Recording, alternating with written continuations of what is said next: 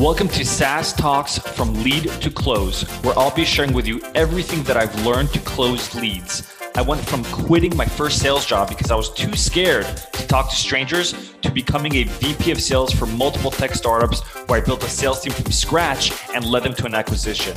I'll teach you how to schedule more demos on your calendars, close at least 50% of your demos, and build a pipeline large enough so you're always hitting quota. If you're looking to scale, then turn the volume up. Morning, morning. Um, so, in today's episode, I want to talk about using certain sentences or lines to help you close more. And a disclaimer: if you hear a baby in the background, you can ignore it. It's, it's my uh, five-month-year-old. But anyways, all right. So let's get back to it. So, closing line. So you're on a demo, and the prospect throughout the demo clearly shows you, or clearly communicate you and, and, and them that it seems like it is a fit. Um, so this, by the way, uh, episode is around the assumption that the product is a fit for the prospect based on the demo that you had and you're on the demo or a follow-up sales call.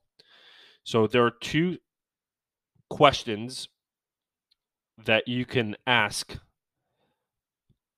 a prospect on your demo that will increase the probability of you closing that deal. I think where reps fall is they're not able for whatever reason they get a little nervous or they sort of fumble when it t- when it's time to close. I heard a demo last week. The rep was fumbling a little bit, um, and she could have closed the prospect on the call, but ended up sort of saying, "All right, I'll send you an email." So, what are these two questions? The first question is, and by the way, when I say these two questions, they don't have to, they shouldn't be, these are two variations of the questions. So on one call, you can use one variation. On a separate call with another prospect, you can use another variation. So the first question is let's assume that prospect's name is Kelly.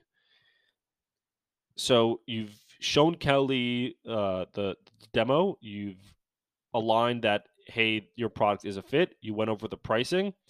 Your question to Kelly will be So, Kelly, my question to you is what can I do today to earn your business? Or what can I do to earn your business today? That is a closing ask type of question where you're essentially going for the jugular. You're, you're saying, hey, if all, since we did the demo and since we're aligned and since it looks good, well, all that's left to know is what what can I do today to earn your? Business? You're not going to say the first part I just said. The question that you're going to ask is, Kelly, what can I do to earn your business today?